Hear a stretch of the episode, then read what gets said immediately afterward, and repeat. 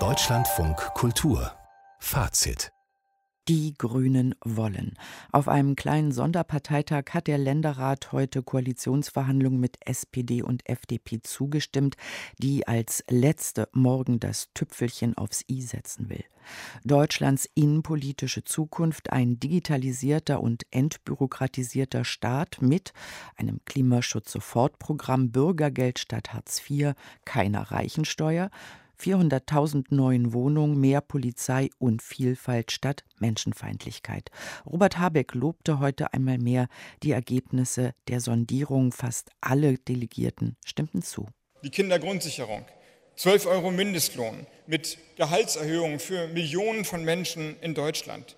Eine Gesellschaftspolitik, die endlich der Lebenswirklichkeit von vielen Menschen Rechnung trägt. Ein modernes Einwanderungsrecht, ein modernes Staatsangehörigkeitsrecht, ein Bekenntnis, das Sterben im Mittelmeer zu beenden und die Lebenslotterie, bei der man nur mit Glück durchkommt, abzulösen durch ein System legaler Fluchtwege. Robert Habeck heute auf dem Sonderparteitag der Grünen. Am Telefon ist der Schriftsteller Ingo Schulze, in dessen aktuellem Roman sich ein Dresdner Intellektueller radikalisiert. Schönen guten Abend, Herr Schulze. Guten Abend. Wäre in unserer tief gespaltenen Gesellschaft eine rot-grün-gelbe Bundesregierung mit der Agenda, wie wir sie jetzt gehört haben, angemessen aufgestellt? Das kann man, glaube ich, jetzt noch nicht sagen. Da gibt es ein paar hoffnungsvolle Signale und natürlich will man, dass da etwas passiert und sich zum Guten wendet. Aber es ist natürlich auch so, dass ja gerade diese Verliebtheit von FDP und Grünen, das zeigt mir so richtig so eine Erleichterung, dass man miteinander zu tun hat und sozusagen nicht auf die Linke angewiesen ist, wo es ja dann programmatisch sehr viel mehr Übereinstimmung gegeben hat. Und manchmal habe ich so ein bisschen den Verdacht, man ist ganz froh, da miteinander verhandeln zu können, dann äh, hat man eine Entschuldigung bei den anderen. Eine Entschuldigung inwiefern? Naja, dass so vieles dann halt nicht durchkommt, was notwendig äh, wäre. Es gibt ja doch viele Ansätze, die sich dann gegenseitig äh, blockieren könnten zwischen FDP und Rot-Grün auf der anderen Seite. Was ist dann für Sie notwendig? Naja, wichtig finde ich natürlich schon Mindestlohn. Notwendig ist es, dass überhaupt über soziale Gerechtigkeit gesprochen wird. Bei Wohnungen äh, das Problem ist, glaube ich, nicht die Menge, sondern dass Wohnungen halt so ein Anlageobjekt werden, Spekulationsobjekt. Ich meine, allein Berlin hat ungefähr 50.000 Wohnungslose oder 200.000 Pflegekräfte, die offenbar fehlen, Tendenz steigend.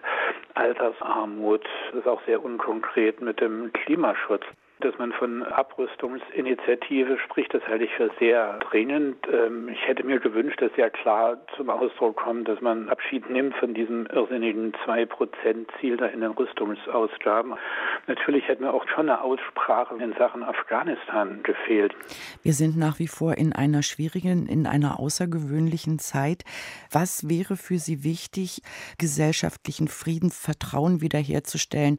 Naja, man hofft und hofft, das wird sich zeigen müssen. Aber jetzt war mal West-Ost, Ost-West-Problematik hat keine Rolle äh, gespielt. Und diese Spaltung, das wird man auch nicht so schnell jetzt abschaffen können. Aber man hat ja gemerkt, dass es oftmals schon eine andere Betrachtungsweise der letzten 30, 31 Jahre wichtig ist. Also ich bin kein Merkel-Freund, aber das war ja doch endlich mal an der Zeit, dass sie da mal was gesagt hat vor 14 Tagen auf ihrer Rede. Das, das hat mich überrascht, wie sehr das wahrgenommen wurde.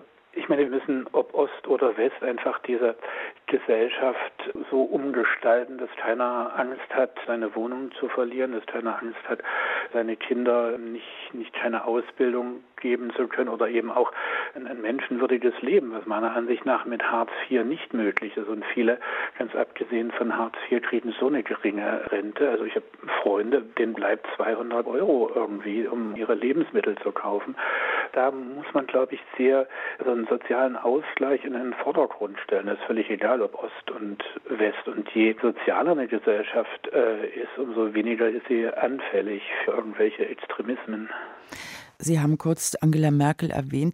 Rainer Haseloff, der Regierungschef von Sachsen-Anhalt, der hat ja schon am Wahlabend des 26. September nahezu gefleht. Die Wahlergebnisse in Sachsen und Thüringen müssten jetzt endlich auch mal ernst genommen werden und danach politisch gehandelt. Sehen Sie das jetzt in diesem Stadium der Regierungsbildung wieder?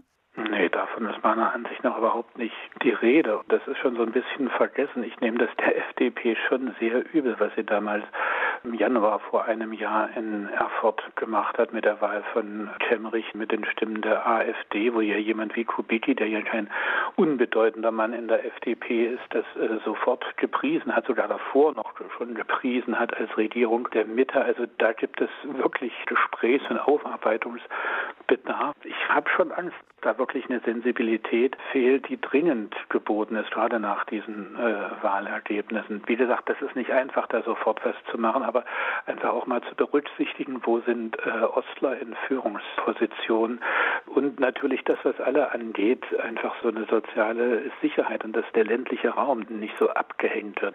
Allein mit Marktwirtschaft schafft man das nicht. Die Novität einer Ampel im Bund, auf der einen Seite rot-rot, wahrscheinlich wieder in Berlin nach 20 Jahren, auch in Mecklenburg-Vorpommern. Ihrer Meinung nach geht Deutschland vorwärts oder zurück? Hm. Ich sage mal so, ich, ich denke schon, dass sich etwas ändert, weil einfach auch der Druck so enorm ist. Wir merken ja, dass äh, Klimakrise ganz unmittelbare Auswirkungen hat. Das konnte man bis vor ein, zwei Jahren vielleicht noch irgendwie beiseite wischen.